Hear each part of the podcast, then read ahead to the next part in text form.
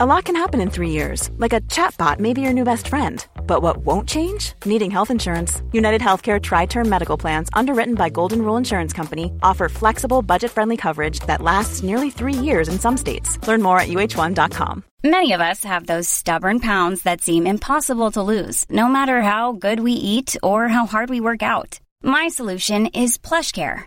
PlushCare is a leading telehealth provider with doctors who are there for you day and night to partner with you in your weight loss journey. They can prescribe FDA-approved weight loss medications like Wegovy and Zepbound for those who qualify. Plus, they accept most insurance plans. To get started, visit plushcare.com slash weight loss. That's plushcare.com slash weight loss. Hola, socios. Hola, equipo. My name is Neil. I'm Liam. This is John Nurnberger from Kansas City, Missouri, USA. Murray Field near Brisbane in Queensland. Edinburgh. Barcelona. And I'm a socio. I'm a socio. I'm a socio of the big interview. Hi there, I'm Liam from Edinburgh, and I'm a socio because not only do you get to hear the world's top players speaking about their time on and off the park, you also get to hear Graham try and slip in a reference about Aberdeen in every show. Keep up the good work, guys. Enjoy the World Cup.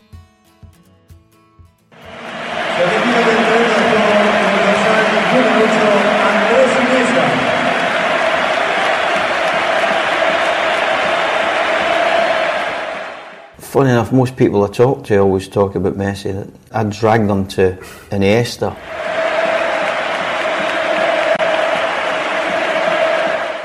It was Iniesta who was the one who I thought, my goodness, this guy's something else.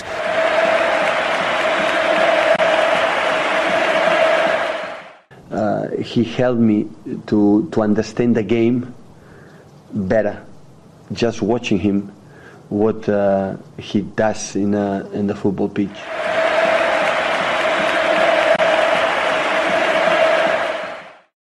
You know, we make these podcasts um, not simply for enjoyment, but to try and bring some of the excitement and the magic of particularly Spanish football, but um, 17 or 18 years spent living at a time when Spanish club and international football has never been more interesting, more powerful.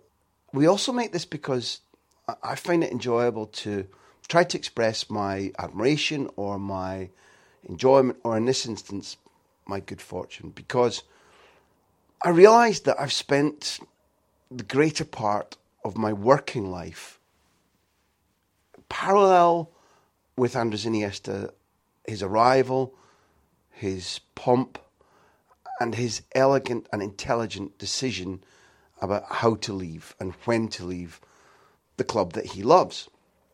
During that time, I haven't simply been a witness and somebody whose gift for being able to describe things has helped him transmit things about Iniesta. Watching him has taught me a great deal. First of all, teaching me about the gaps in my football education. Secondly, bringing me to a different appreciation of um, things that, quite honestly, look simple on the pitch, and, and the word simplicity about Iniesta will be used time and time again in these weeks as he first says goodbye to Barcelona and secondly says goodbye to La Roja. Hopefully, while winning the World Cup in Russia, but who the hell knows? The truth is that to do things as simply as Iniesta does, to make this random, multi million option game of football seem basic and sensible and intelligent, to do that is really difficult. And therefore, watching him and learning around him has been fun, but also sometimes complicated. I've seen a human being suffering. We'll talk about the fact that it isn't simply about his talent. However great the player is you're talking to, they say there were dozens better than me. And therefore, watching Iniesta genuinely suffer physically, physiologically, psychologically, emotionally has sometimes been a little bit difficult. I'm not trying to masquerade that I'm his bosom buddy. But when you like somebody and when they respectfully and regularly grant you access to their world and make your journalistic and your, your football appreciating life better, when they suffer, you do suffer a little bit. So that's what this is going to be my journalistic life, tracking, investigating, understanding, and appreciating the football life of Andres Iniesta.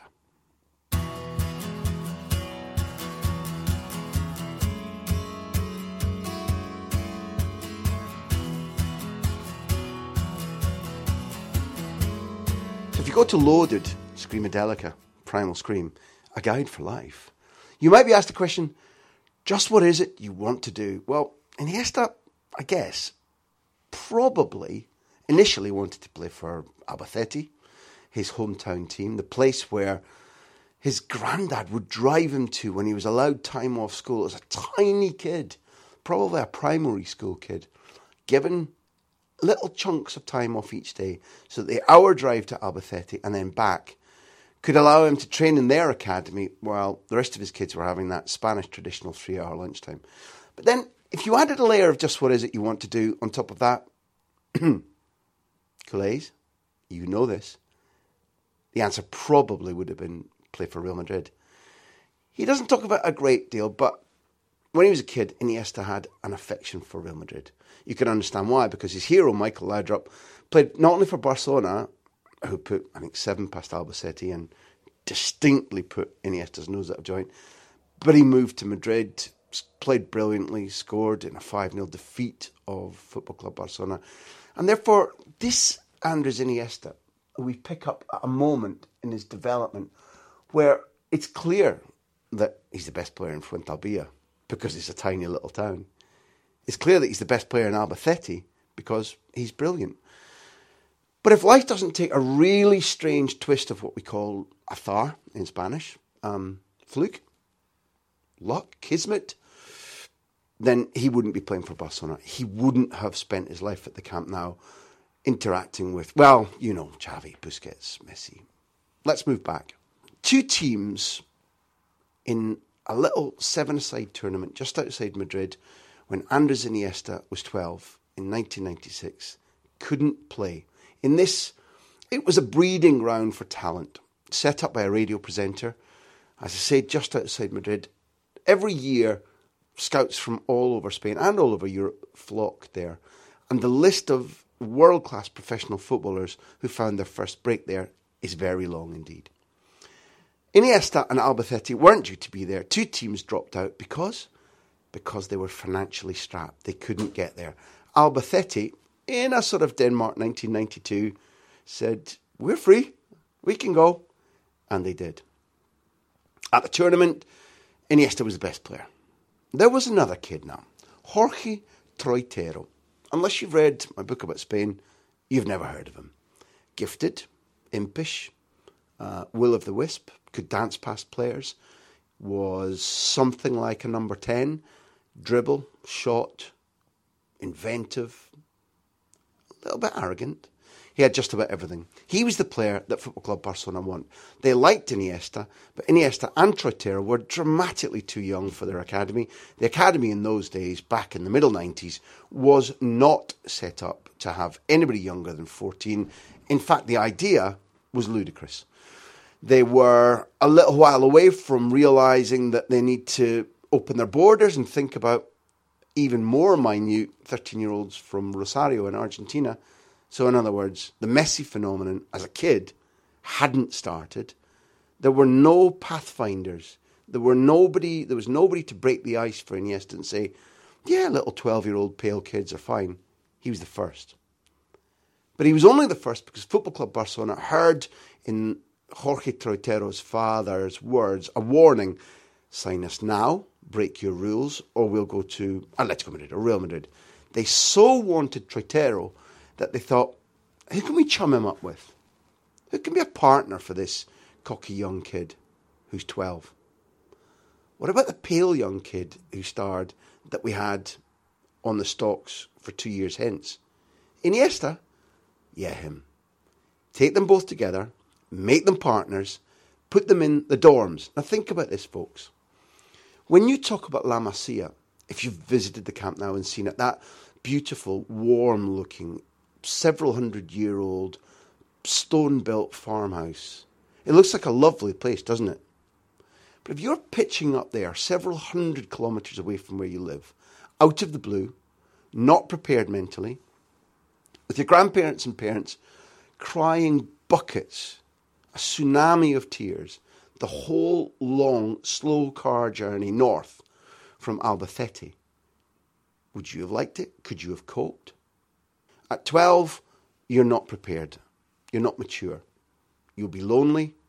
You have no trace of the greatness which will later emerge. The fact that Oriol Tort took Iniesta under his wing helped.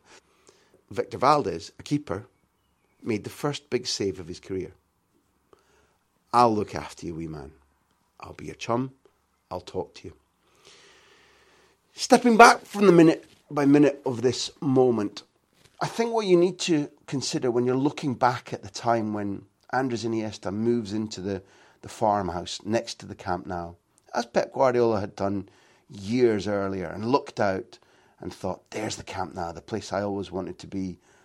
Guardiola was older, it was about an hour back to his house. Think about this. Iniesta's got his family with him there the first day. They're all hurt, they're all crying. He goes off to school, the Barca school, and they say, We'll see you when you get home. Then they're not there. A couple of weeks ago, before recording this, I sat in Iniesta's press conference where he regularly choked up, even cried, looking out at his wife, his sister, his parents in the front row of the audience in the press room of the Barcelona training ground. And he choked as he talked about that first week. He choked when he talked back about the greatest of times in La Masia, how happy he'd been, but not initially. His first lump in his throat, where he couldn't speak for a little while, was when he was trying to say, I remember that first day when my parents told me, We'll be there to pick you up at the end, and they decided to go home. How tough is that? Think about how tough that would be for you, for your parents. But it made him, and he chose to stay. I want to link that when we talk about the greatness of Xavi, or Piqué, or Busquets, or Messi, or Iniesta. There was a time, subsequently, when living in a flat with his father, Leo Messi was asked by Jorge Messi, Shall we go home, son? The club aren't treating us well. Your mum's gone home. Your sister was homesick. She's not coming back. Your brothers are here intermittently. Shall we chuck it? And little Leo Messi, at 13 and a half, said to his dad, No, we're here for a reason. I'm not giving up. I'm staying. So before we talk about their trophies or their goals or their majesty or the way that they've reinvented football for us or the love affair that you listening now have with them, think about their toughness. Think about the right stuff because that's what they were made of. There's another thing to think about, I guess, too, which is that right now everybody is talking about how lucky Barca were to have Iniesta. It's true. He's loved. He's been a captain. He's a good man. He's a studier away from football, carried on his economics degree. He represents just about everything that you would want from a guy with talent. No ego, no arrogance, no crazy agent asking for major deals, no headlines. Only the good ones. But what about Barca for Iniesta? He could have landed anywhere. He could have landed at a place where it wasn't a Cruyff school of thought. He could have landed with coaches, as Messi did, who said, too small. Bollocks, I'm not having him. He'll get kicked about. I want somebody with ability, but I want somebody who's taller, quicker, stronger, more aggressive. The Barca system at that time was still very, very dominated by Cruyff thinking. He'd only just been kicked out, the maestro, my favourite football person ever. He was sacked in 1996. It was about four or five months later that Iniesta pitched up, and that entire academy system still lived and breathed everything that Cruyff taught them. And therefore, it was perfect for Iniesta. If you want details on that, think about this. He has the natural ability to do all the things with time and space and the ball and vision and a sort of Harry Potter esque.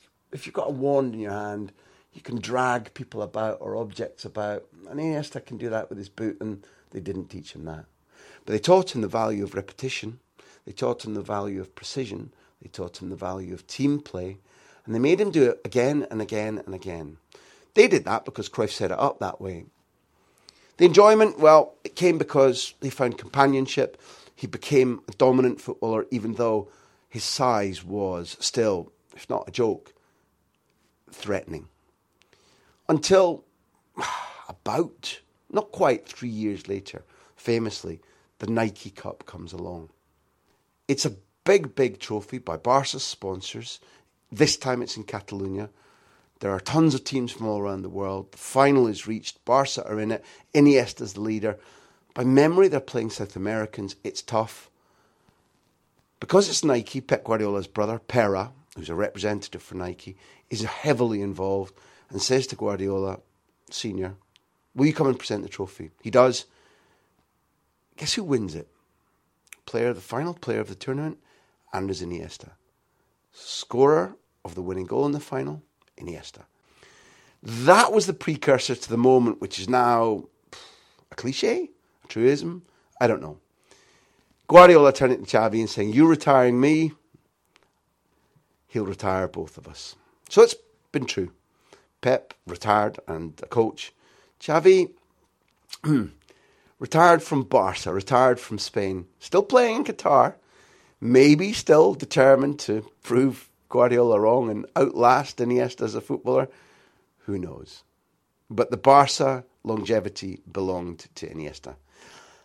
He talked about 21 years, a mix between the academy and the first team, and we'll come to the moments in the first team. I spoke to Jamie Easton, um, a colleague of mine here in Spain at beIN. His point backed mine. He couldn't think of a better system for young Andres Iniesta to have learned the rules. It's obviously Iniesta is unique, but it's not something unique from Iniesta because if you watch every single game Busquets playing with Barcelona and you are at the Camp Nou or any other single stadium, all the fans are like, "Glups, what is he doing right now? How can he have the confidence to do that That's at that really moment?" well expressed, yes. So um, um, Iniesta is more or less the same, and I think it's something that they teach you when you have played so many years at a, at a club like Barcelona. They teach you that in every single youth category in La Masia, you don't have to be afraid of the ball. The ball, el, el balón quema, they say in Spain. If the ball is at your feet, it burns your feet. Get rid of it quickly. So don't allow the ball to burn in your feet. You have to want the ball. Uh, you, you, want to caress the ball. The ball is your life inside a pitch, so use it and use it and surprise everybody. And nobody's expecting you to do that in your own penalty area. Nobody's expecting that. So that's as well a weapon to surprise the rival. Obviously, there's a huge risk doing that, and you know that if you just miss that one. Uh, they won't laugh at you because you are Iniesta, but they will criticize you because you know very well that in Barcelona or in Madrid or all the big clubs, if you do a mistake, you will be criticized Zero no matter what's your name. The chapter heading here would probably be a bastardization of um, what do you get for the man who's got everything? Well, in this instance, for Barca, it became what do we do with the man who's got everything? Van Gaal uh, is somebody that Iniesta still talks about. And I remember having moved to Barcelona, sitting in the front row of a press conference, a, rather impromptu press conference, when this hard man who I'd first met turning up in Glasgow to play against Rangers, leading an Ajax side with Winston Bogarde in a long black leather kind of Clint Eastwood coat. And in Glasgow airport, if Winston Bogarde had had a shotgun hidden down that leather lining, I wouldn't have been surprised. It was full of tough players. Ajax were led by a shouter, somebody reputed to be a bully, but a visionary, a thinker, Louis van Gaal. He was in his second spell at Barcelona, having been the man who took over from Bobby Robson really peremptorily, but also the man who, whether he had seeded the talent that won Ajax that brilliant European Cup victory of 1995 or not, he was the one who promoted the youngsters, who coached them, who gave us a, a beautiful blend of organisation, intelligence, skill, and academy players. So, who better to look at Iniesta, to listen to the junior coaches and say, Yeah, yeah, I'm going to trust you. is Bruges away in the Champions League. Barcelona are admittedly already through. There are a whole host of reserve players included. First team players arrested. Juan Roman Riquelme, who the Dutchman has already told, I don't like you, I don't want you, I'm going to get rid of you as soon as possible, is anchoring midfield. Victor Vázquez plays now in MLS. At the time, competing with uh, Messi to be the emerging genius. Vázquez and Messi used to have goal scoring competitions. Coaches then weren't quite sure which of them might make it the furthest. And Iniesta's picked. He's picked, he plays, they win. It's the first time he's had a really long journey with the first team, and he starts. Again, going back to about two weeks now, when that press conference took place and he confirmed he was leaving, when somebody asked him, pick a moment, and Iniesta, when he's unsure, always starts with the word hombre, which is man, but not man in the phrase of hippie 1960s California. It's more like hombre buys a little bit of time. And he goes, hombre, hay tantos. There's so many moments. But he doesn't use that as a block to say nothing. He gives himself about 15 or 20 seconds thinking time and he says, not the Bernabeu and a win over Real Madrid, not any of the Champions League finals, not, I don't know, the Chelsea goal, not league titles. He said, my debut, away to Bruges. That was the moment he picked. 16 years later, unbelievable. I don't understand it, but I can report it to you. I don't think it made a lot of press at the time, and therefore you might not know. So let's just do a little running total. He's brilliant. Everybody in the academy knows he's brilliant. Pep Guardiola thinks there's a guy who'll be better than him and better than Xavi. That's in 1999. By the time Frank Rijkaard takes over, Frank Rijkaard, you don't remember him. Ajax player, Cruyff trained, brilliant in Serie A, part of a generation of Dutch footballers who could impose themselves and who could play. He had the skills of Iniesta, similar skills generically, but he was a brute. He was a fighter. He was big. He's a unit, Frank Rijkaard. How strange is it, all the same, that he didn't know what to do with Iniesta? When he took over, he knew he was under pressure. One of the vice presidents, Sandro Rosell, whatever happened to him? Didn't want him, wanted big Phil Scolari. So the idea by Rosell, by others, including Bartomeu, was times are changing. Chelsea are the model. Big players, tall players, players who can run. Rijkaard, already in doubt for his future, six months in, because it had been six atrocious months, well, he didn't want to take a risk on a little man with talent. So at a time when Iniesta was biding his time, still quite young, still not fully established, maybe it was acceptable that he needed to be a substitute in a time of change when Ronaldinho had arrived, when Deco had arrived, when Edmilson had arrived, when established winners were hauling Barcelona back from the precipice, including six months of Edgar Davids that utterly revolutionised the way Xavi saw the game. So there was context at first for Rijkaard's conservatism, hesitation, but those adjectives become cowardice, stupidity. At which point, the phone rings. And that phone call is coming from Glasgow. It should really have sounded like Alec McLeish, but it wasn't. It was from his assistant at Rangers, Jan Wouters. The conversation effectively was, well, I'll let Alec tell it himself. I knew that you caused havoc at Barcelona by, as Rangers manager, trying to sign, first of all, Leo Messi, and then that sort of transmogrified into Andres I wish, Iniesta. I wish. Um, I, he might have got a game every now and again, I suppose. tell, tell me about how it happens, because John, your son, is involved in giving you priceless information, Yeah, recruitment John- information. John and Jamie, John and Jamie were into that championship manager, and young fellas in here will, be, will know what it is. And he, and he was constantly giving me names in South America, and then um, you know they come up. This guy Leo Messi is going to going to be the best player in the world. I don't. He was thirteen or fourteen maybe at the time, and you kind of dismiss it, you know. But then I needed somebody with, with some quality in midfield. Barry Ferguson, I think, had gone um, down to Blackburn. So we, would lost a guy who would have taken the ball in any stadium anywhere in the world. We needed players of that ilk again. And Messi, we were told flatly, no chance. Jan Wouters said, I'll phone uh, ten Cate. Henk ten Cate, yeah. Henk ten Cate was the assistant of Frank Rijkaard. Wouters phoned him and said, uh, you, you, know, with Messi, no, no, no chance. Absolutely no chance. And anybody? And he said, look, we've got a young kid, um, Iniesta, and he's, he's, he's a phenomenal player. He, he was only, would he be 18, 19? Just, yeah. And uh, we said, well, can he come to Scotland? And they said, yeah, we'll, we'll try and I'll try and make some hay at Barcelona and get him over to you. He needs to, he needs to get some action.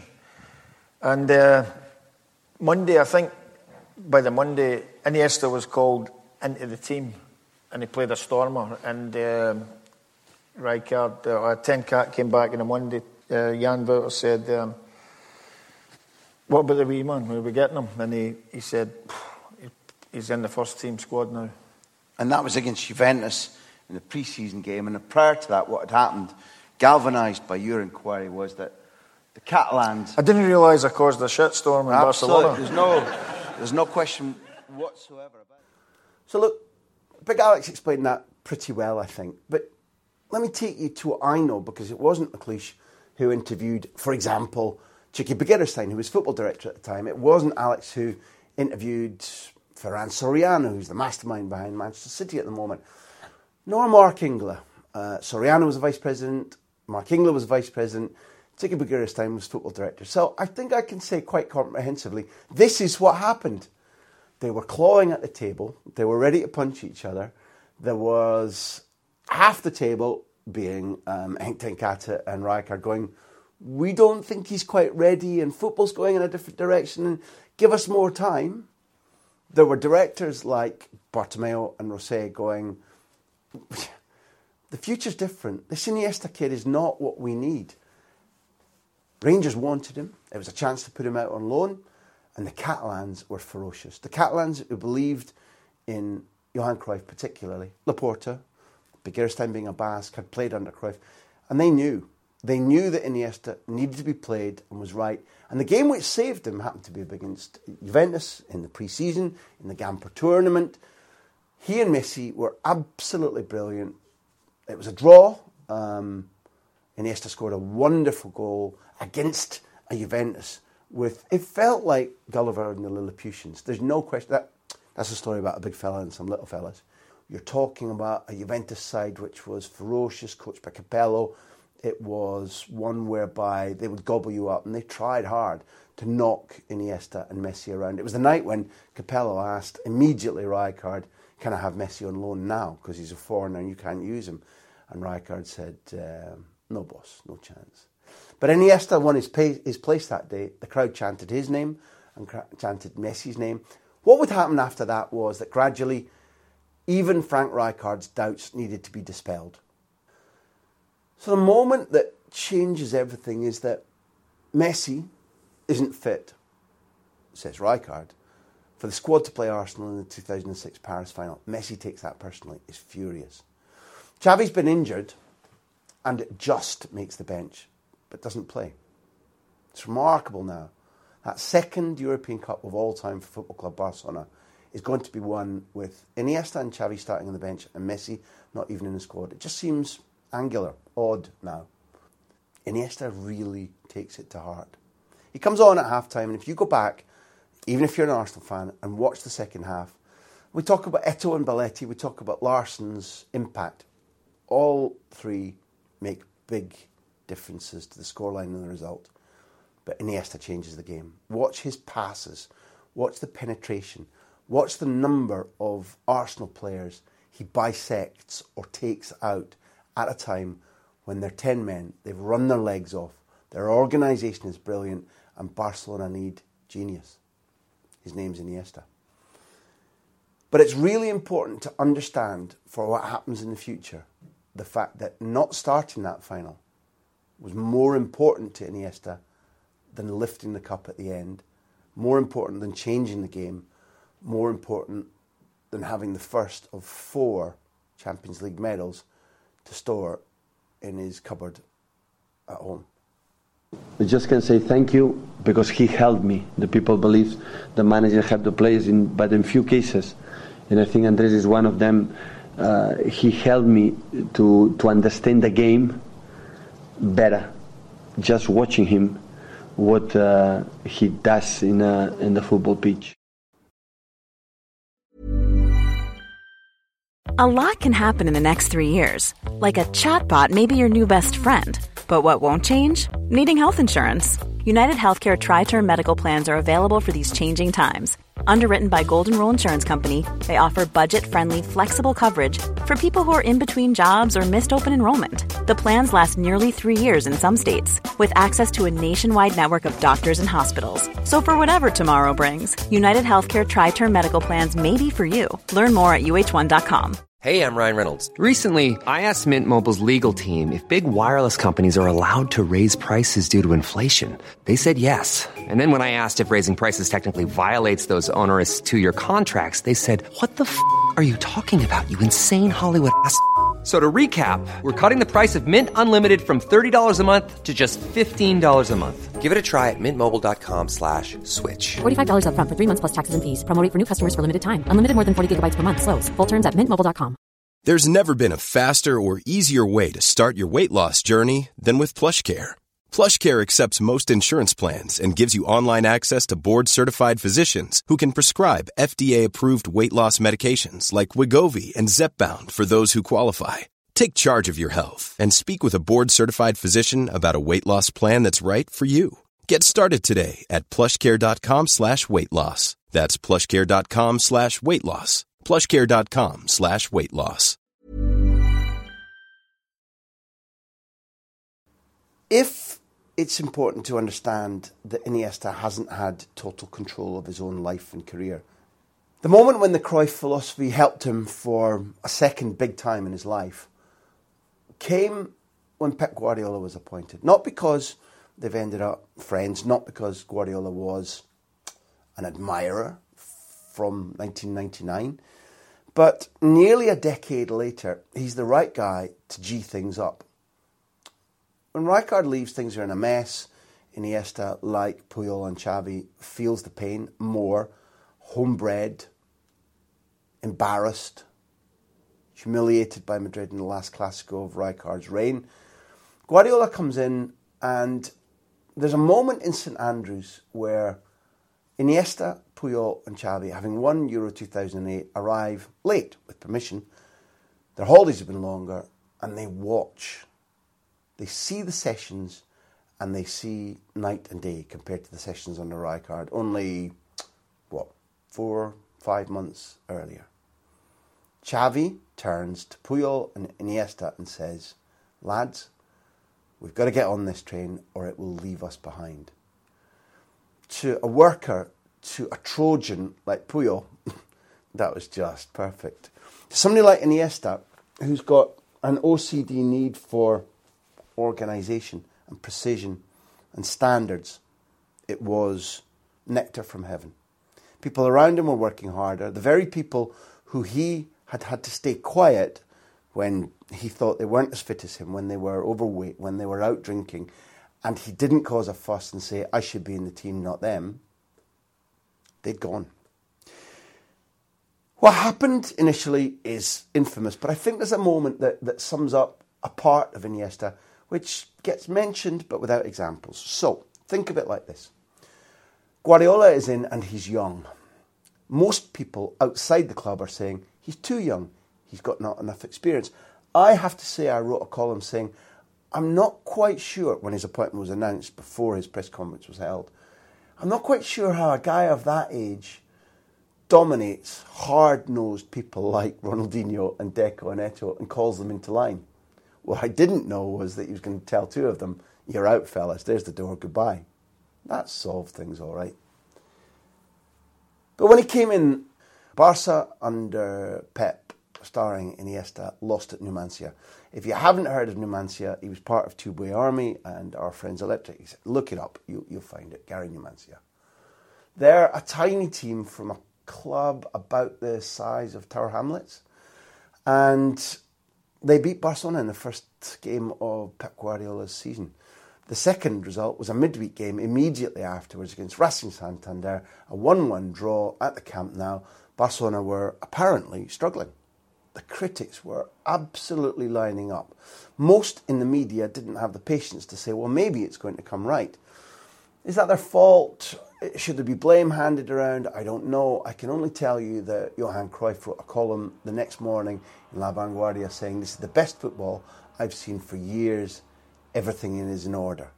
Iniesta didn't feel that way.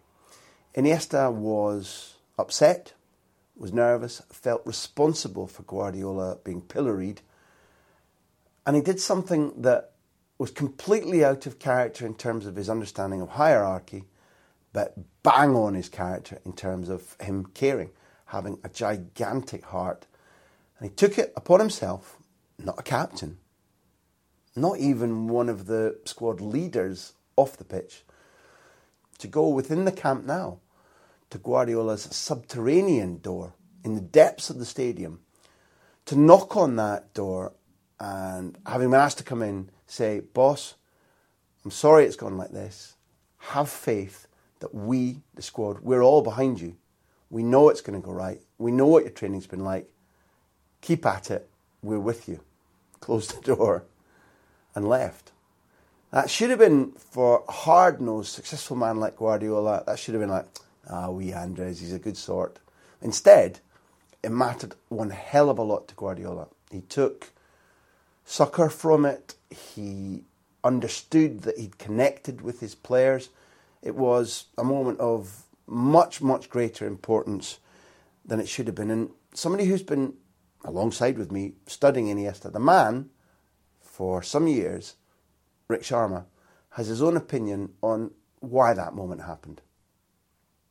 Well, Iniesta always does seem a little bit nervous, as he as he said today in his goodbye press conference about how, how, upset he was and how what a terrible day it was when his parents left him at La Masia. There's there's obviously Iniesta is someone who's who deep down does seem human and afraid about things. It's a much more intriguing blend than maybe a Cristiano Ronaldo figure who is basically just rock solid in almost every situation and is somewhat difficult to like. And even Messi, Messi, who's for me is the best player of all time, and even he is not that easy to like in in terms of personality. Whereas Iniesta, I don't know anybody, including Chelsea fans, I don't know anybody who doesn't like Iniesta. With the touch of the magic Iniesta wand, that reassurance, things began to go quite well. Suffice to say that you've watched the games, you've read the books, you've read the interviews. Barca win the treble. But it's striking to me, and it's a big interview in the film um, called Take the Ball, Pass the Ball that um, Duncan McMath and I have made to try and represent the qualities of the Barca book that Neil and Martin at Backpage encouraged me to write. That Joan Laporta points out that they are all aware that there were moments of all or nothing, moments of crisis, sometimes moments of good fortune when the treble could have dissolved. One of them, by no means alone, Mallorca in the cup, away, um, red card and penalty for Cáceres. Um, there are moments in the league um, when it looks as if Madrid might haul them down again. The last Clásico starts off with a powerful Higuain header Madrid are 1 0 up, the crowd is baying. Go and check the record books as to how that game finished. The Champions League moment was at Stamford Bridge. Um, it's nil nil first leg. Barcelona clearly denied a penalty. In the second leg at Stamford Bridge, there is refereeing controversy. Abidal is wrongly sent off, but penalties which Chelsea should have had are denied. There is clamour. Michael Essien puts Chelsea 1 0 up. It means that at that stage it's 1 0 Chelsea. They're going to go through to what would be their second consecutive Champions League final against Manchester United. Again, it will transpire. Carlos Puyol is suspended. He's in the stand. Time is running out.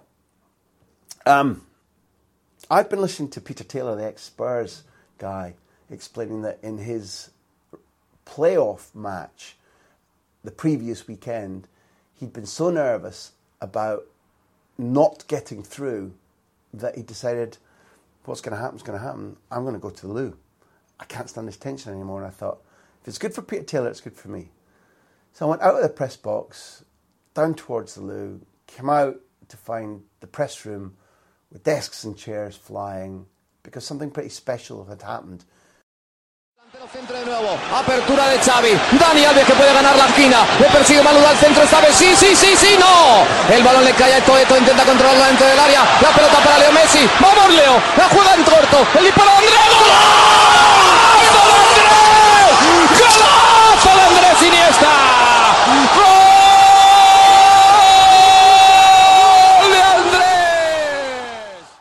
Utter and complete drama follows in the house of Rik Sharma.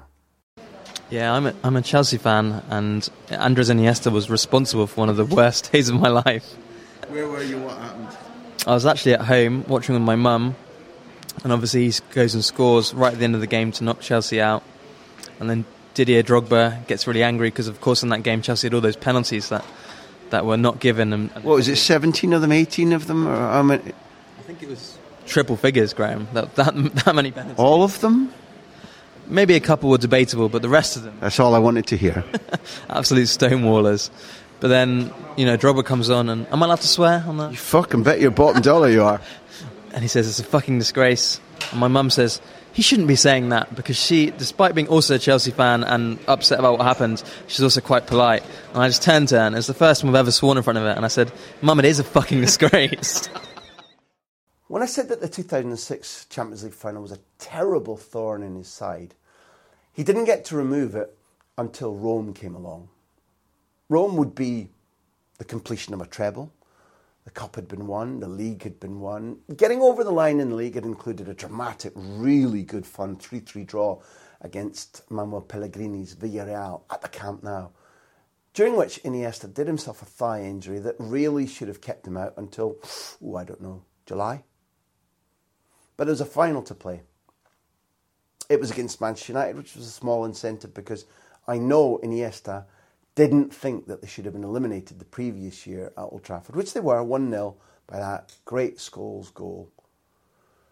But above anything, what he wanted to do was ensure that he started and won a final. It was imperative for him. He was driven by the idea of starting, seeing his name on a team list in that Olympic Stadium dressing room after, it would happen, a rather odd video by Pep Guardiola.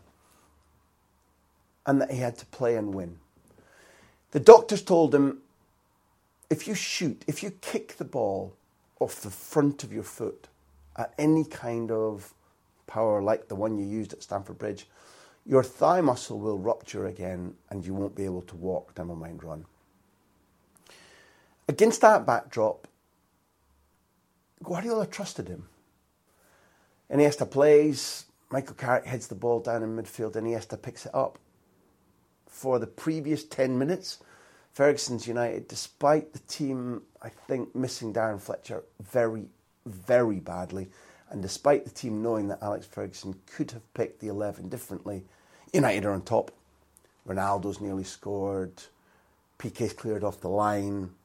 Alex Ferguson, after the match, will say that first goal killed us. I first met Alex Ferguson when he took over at Aberdeen, and I was about 15 or 16. I've had intermittent dealings with him individually and as a reporter since, and I have never, before or since, heard him say about one of his teams that they were killed after 11 minutes. Iniesta picking the ball up from Michael Carrick's header in midfield, running, drifting past players, despite being 60% fit and feeding Samuel Eto'o for the first goal. That won the night in Rome. But the cost was high. He told his dad, he subsequently repeated it to me in an interview I'll play at any cost, no matter the cost. He didn't know what he was saying. During that next year, 9 10, Iniesta would play, break down, play, break down, be out for a long time, be out for a short time. Muscles would give way, left, right, and centre, really. Principally, it would be around the thigh area, but because of his physiology, there would be nips and tucks and tears in his hamstring, at the back of his thigh, at the back of his calf. It was Calvary. Um, it needs to be noted that that came against a background of pretty much, certainly, if not his best friend in life, his best friend in football, dropping dead um, on a training camp in Catalonia. Danny Jarque had been a guy with whom Iniesta had trained. They were of the same age. Jarque was Catalan, Iniesta wasn't, but they'd grown up together, knowing each other. Jarque would often drive Iniesta into training. They were tight. They confided in each other. They were leader at Barca, leader at Espanyol, across city, cross rivalry friendship, which already tells you how special it must have been. And Danny Jarque dropped dead. Um, I think it was the August of 2009. And the impact on Andres Iniesta was gigantic. He felt lost. Um, life didn't make sense to him. The world and its tragedies suddenly uh, grated on him uh, more than they'd ever done before. We've all had that moment where you smell the coffee, you feel more fragile yourself. Here's where a character that needs to be mentioned, who you probably can't picture, called Emili Ricart, a Catalan Barca supporting physio who had been a fitness coach at Barcelona when Pep Guardiola was promoted from the juveniles by Charlie Rexach and Johan Cruyff to the first team training for the first time. Emili Ricart was an out and out Barca supporter, loved the Brazil brand of football because his dad had brought him up for a short time in Brazil. And when I say that, I'm talking about the early 70s Brazil brand of football that bears a resemblance to something that Cruyff encouraged at Barca. He and Iniesta became friends, but also Ricart began to treat him in a way that he'd actually patented while treating Pep Guardiola in the, oh, I don't know, year and a half that he was absent by an undiagnosable muscle injury under Louis van Gaal in the late 90s at the Camp Nou. And Ricart began gradually not only to heal Andres Iniesta physically, but to teach him that whatever problem surged up, as it did again and again and again, they could find a solution. He began to make Iniesta understand that even though it felt there was no end to this injury hell, there would be. So, when with the end of an interesting season um, came in sight, with Barcelona competitive in the league and the Champions League, Iniesta broke down again, doing a simple uh, training pass, receive the pass, shoot, drill at what was now the new training ground en route to the airport at San Juan de Despí. He completes the drill but runs on past the goal, doesn't return back to his slot, leans against the link mesh fence, and I wasn't there. This is from camera evidence. He leans there in that pose that you do when you're stretching your hamstrings, but he's, he's leaning there because his muscle is gone again, and he just starts crying. And his little shoulders are racked with sobs. You've seen it in a kid when quietly, silently, whatever emotion has taken over completely and they're in bits. That's the expression, and that's what Iniesta is. He sees his ability to have an impact on the Champions League semi final against Inter Milan disappearing. He sees his likelihood of being able to help Barcelona over the line in the league. And he sees the World Cup potentially disappearing. Bit by bit, Ricart puts him back together again. He's a club employee at the time, but it's worth mentioning that when eventually the Laporta era ends, when Rosell comes in, the new board make Ricart unemployed they get rid of him because he's from the old school. He and Iniesta still work together individually, and the fact that Iniesta is able to say at 34, I've been valuable up to now, I've been fit up to now, the fact that he's able to physically bow out, having won the title and captained his team with a goal to a 5 0 victory over Sevilla, the fact that all of this has happened is partially owed to the individual care that Emili Ricart now a business partner of Iniesta, has provided for the Barca captain. He's a really important man in this story. At any rate, the bad year carries on. Emili Ricart, sends Iniesta off to the World Cup, knowing that the only thing that's not fully healed is his mind. That this guy, who we all describe as the best, and the guy who makes Spanish football magic for me, the guy who has made you listen to this podcast because we both know it's not for me, he was full of doubt. He thought he'd lost something. And the DVD that he was watching as the plane took off from Madrid to head for Johannesburg was made by Emili Ricart. It showed images of Fernando Alonso, the Spanish F1 driver, um, Roger Federer, um, Nadal, each of them in moments of breakdown, loss, defeat, humiliation, back to back with moments of triumph, a point brilliantly scored, a race won, a trophy lifted. The message, short, colourful, starring heroes of Iniesta. Triumph rises from the ashes of despair, failure. And whether Ricart is a seer and could imagine Soccer City a few weeks later, whether it was simply get the guy right, that's my job, and everything else will take care of himself, I can't tell you. But even though Iniesta is injured in the training camp, plays in the Swiss defeat, Iniesta is injured, out for the Honduras game. And if you asked somebody to make a podcast right then, you'd say, well, his club career was glorious, but the biggest tragedy of his life was falling over, Devon Loch style, right on the verge of having a team capable of winning the World Cup, but he got injured. They didn't make it to the final, and that was that. Instead, Iniesta was back for the third game against Chile, scored. He and Xavi, don't be fooled by the David Villa 1 0, David Villa 1 0, David Villa 1 0, Carlos Puyol 1 0. He and Xavi marched Spain past Portugal, Paraguay, Germany, and into the Orange Bowl. Soccer City against a Dutch team, which in theory should have had its roots in the Cruyff school, but instead went out to boot the shit out of Spain to try and win the World Cup thuggishly, any old how. Before the moment that you know we're building to comes, Heitinga has been booked. Xavi and Iniesta lure him into a challenge that he cannot win, where he's bound to make a foul. They play cat and mouse with him, and he goes straight into the trap. He's sent off, and suddenly, in extra time, with nerves shredded, with players, Piqué included, subsequently admitting they were dreading penalties. Xavi and Iniesta create that gap, Heitinga is correctly sent off.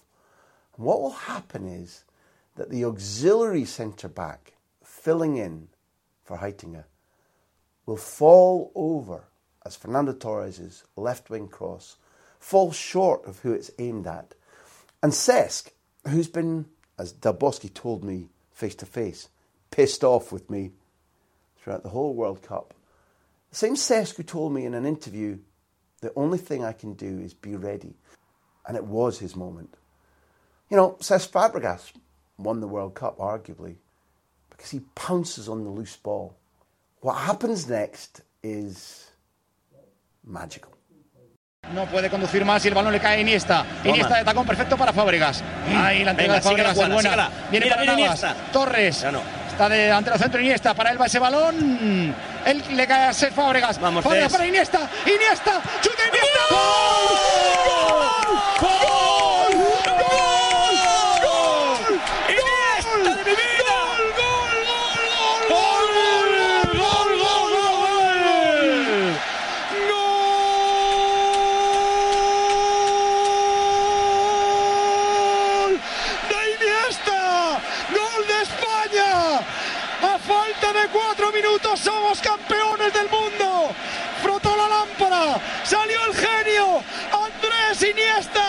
España 1, Holanda 0. Gol de España. Gol de Iniesta. España 1, Holanda 0. ¿Cómo se vive? So you've heard the people who could describe that goal better than I can. Both of them are Spanish. Camacho was the World Cup coach for Spain who previously probably took La Roja co- closest because in 2002 it took some pretty dick dastardly linesmaning to rob Spain of a victory over Korea in a tournament that they could have won. So when you heard Camacho losing his shit there brilliantly, and Ricky Rossetti saying, That's my country, that's my boy, it's all about happiness. but there's a mix of happiness and sadness back in Catalonia because when the World Cup final's on, the television's on. And when the World Cup final is on, there's a whole range of people who are watching it, including somebody who's about to get one of the most uplifting and also heart wrenching moments of her entire life. Pete Jenson. Uh, a year has passed since Danny Jarque died, and um, for obvious reasons, she's not been able to bring herself to switch the television on and watch a football match. Hmm. And there's also devastated. He talks in the in the book about about the lights going out, about feeling vulnerable, about feeling empty, and almost, you know, almost using the word, you know, de- depressed, being depressed about things because of what had happened. This this this great young footballer dying in his close, dying in his prime, 26 years old, and as you say, he, he was he was very close. They were great pals. So um, Marta, uh, Danny's widow, um, decides that she'll watch the game. It's the first game that she's going to watch since his passing, and. Um, she describes in the book the moment before Iniesta scores, and, and, and she talks about knowing that he's about to score. Uh, so the ball's played over the top, and she puts her hand over her eyes because she doesn't want to see. She can't see the goal because if she sees the goal, it will it will just bring bring home to her the fact that she's watching a game. She's not watching it with Danny. Um, it's the World Cup final. It's Danny's greatest friend and she's watching it with her mum and also with her young daughter because of course you have to remember that she, that she was she was pregnant at the time of Danny's death. So um, who's 10, 10, months old at the time.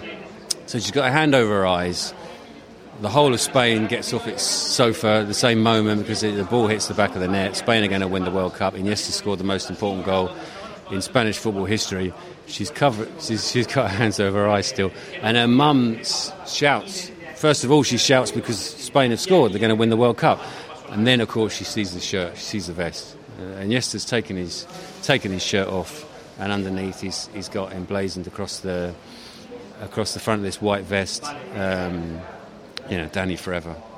Um, and, and then, of course, she, she brings down her hands and she sees the image. And, and she says in the book that that, that's Andres. In, in that moment, he could have he could have dedicated that moment, the pinnacle of his career, the most important moment in his sporting life. Could have dedicated it to anyone, but he remembered his his great friend, and it's just incredible. It's incredible that he scores that goal. Um, as, we've, as we've said, he doesn't score many goals. He scores the winning goal in a World Cup final, but then he remembers his great friend, and I think that sums him up, and that's why people love him as a footballer and, and they love him as a person as well.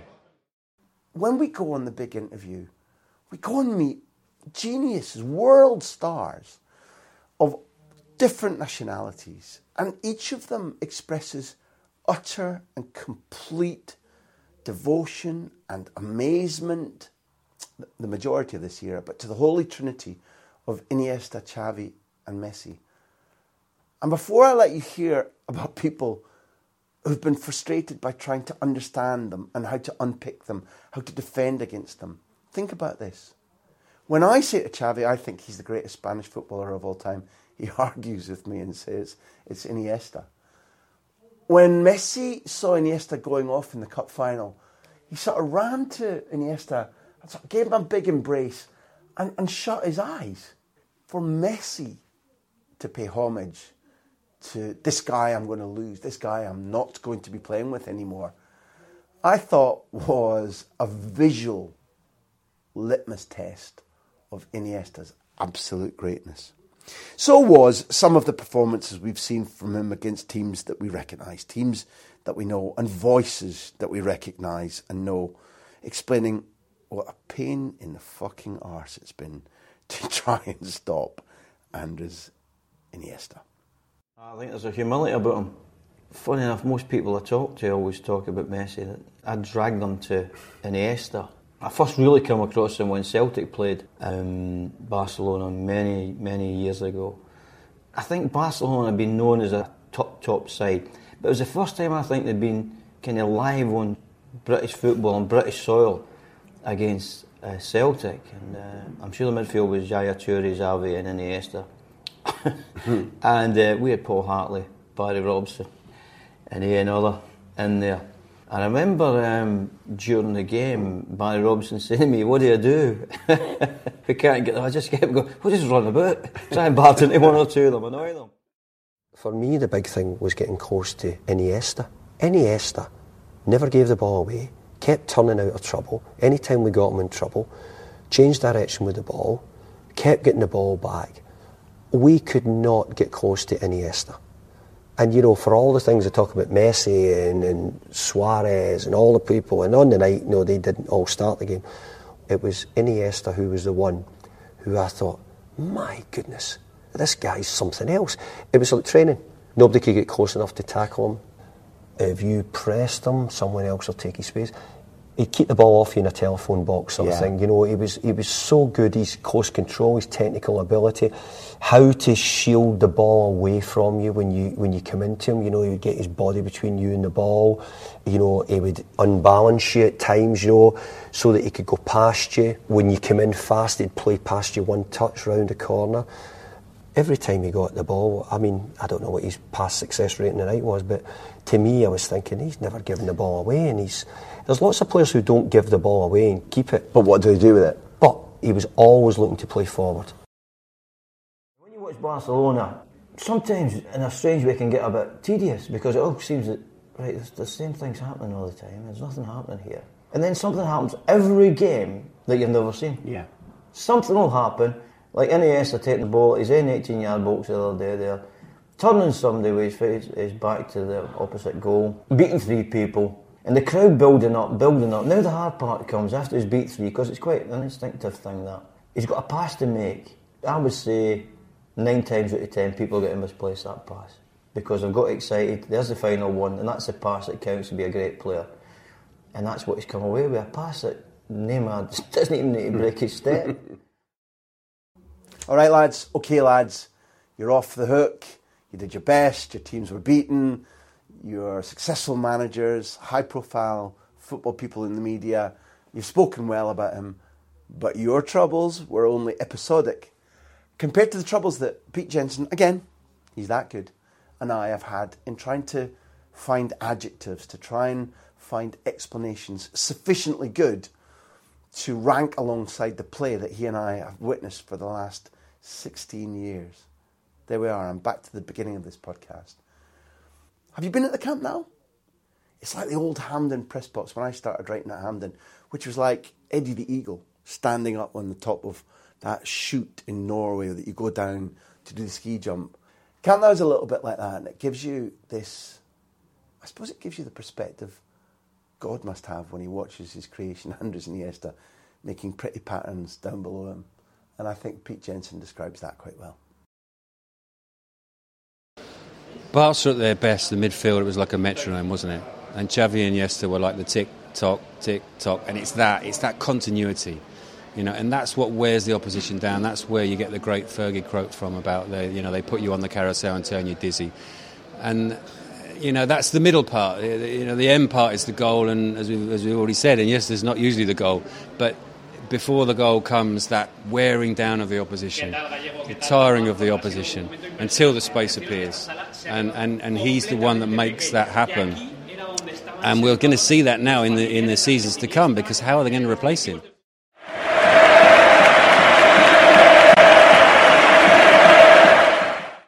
Um, this has been a Backpage production sponsored by the genius of Andres Iniesta, brought to you by Iniesta Incorporated. And it's a privilege to be able to talk to you like this because people like you feel like we do. That it's worth taking the time to explain these things, to recall these things, to not let the golden details of a diamond life slip away from us simply because Andres Iniesta is now 34. And we're making this recording, Neil and I, in Manchester, just having um, interviewed Ander Herrera, a great little player whose international career has been stifled by the fact that there's Busquets and there's Iniesta and there's Xavi and then Asensio and Isco and a line of them. But there's going to be players um, throughout the rest of your lives and our lives who want to imitate Iniesta. They might be playing in your school team, in the park, for the pub team. They may play for Scotland, England even, heaven forfend. But people will imitate Iniesta for many, many years. I don't expect to see the brand of football that Pete Jenson was talking about for another 20 years until this um, class of 89, Piqué and Busquets and, and Messi and probably Puyol and Iniesta and Xavi are back at the Camp Nou in some form or another, reinstating former values, not former glories, former values. As we record this, and therefore disregard it if it becomes not true, it seems that Iniesta is leaving not for China, but for Vissel Kobe. Because Rakuten, owned by Mikitani, Gerard Piqué's friend, and sponsoring Barcelona because of Piqué, he's starting to get links here, have said, why don't you come to us instead of going to China? And as we understand it today, as we record, that's where he's going to go. That's where Michael Laudrup, Iniesta's hero, went when he left Madrid on a freedom of contract at a similar age, thinking, my time as a great at a big club has come to an end. What happened then was, in leaving Madrid, Michael Laudrup was out for dinner with his wife when, in the restaurant they were at, because they ate well, no calves, the King of Spain, the old King of Spain, not the current one, came in. They acknowledged each other with a regal nod. The king ate his first course, and then, as Michael and his wife were finishing their sweet, the king beckoned to the Dane. Michael got up, went to the table, and the king said, Michael, is what I hear true that you're leaving us? Yes, Your Majesty, I'm afraid it is true. I'm, I'm leaving Madrid and I'm going to Japan. Good, said the king, happy. Good, I'm pleased. What? Well, now we can go back to having only one king in Madrid. Had that happened to Andres Iniesta instead of his hero Michael Laudrup, it would have been equally appropriate. Andres Iniesta, Your Majesty, we salute you. I really hope you're enjoying these World Cup shows. We've got huge plans for next season but we do need your help to make them happen. Go to patreon.com forward slash Graham Hunter right now to become a socio, a member, to join us, to support us. You'll get an extra big interview every month, plus lots of other bonus content. Last season, our members got nine exclusive big interviews, including Rafa van der Vaart, Troy Deeney, and Roberto Di Matteo. So go to patreon.com forward slash Graham Hunter. Do it now, please.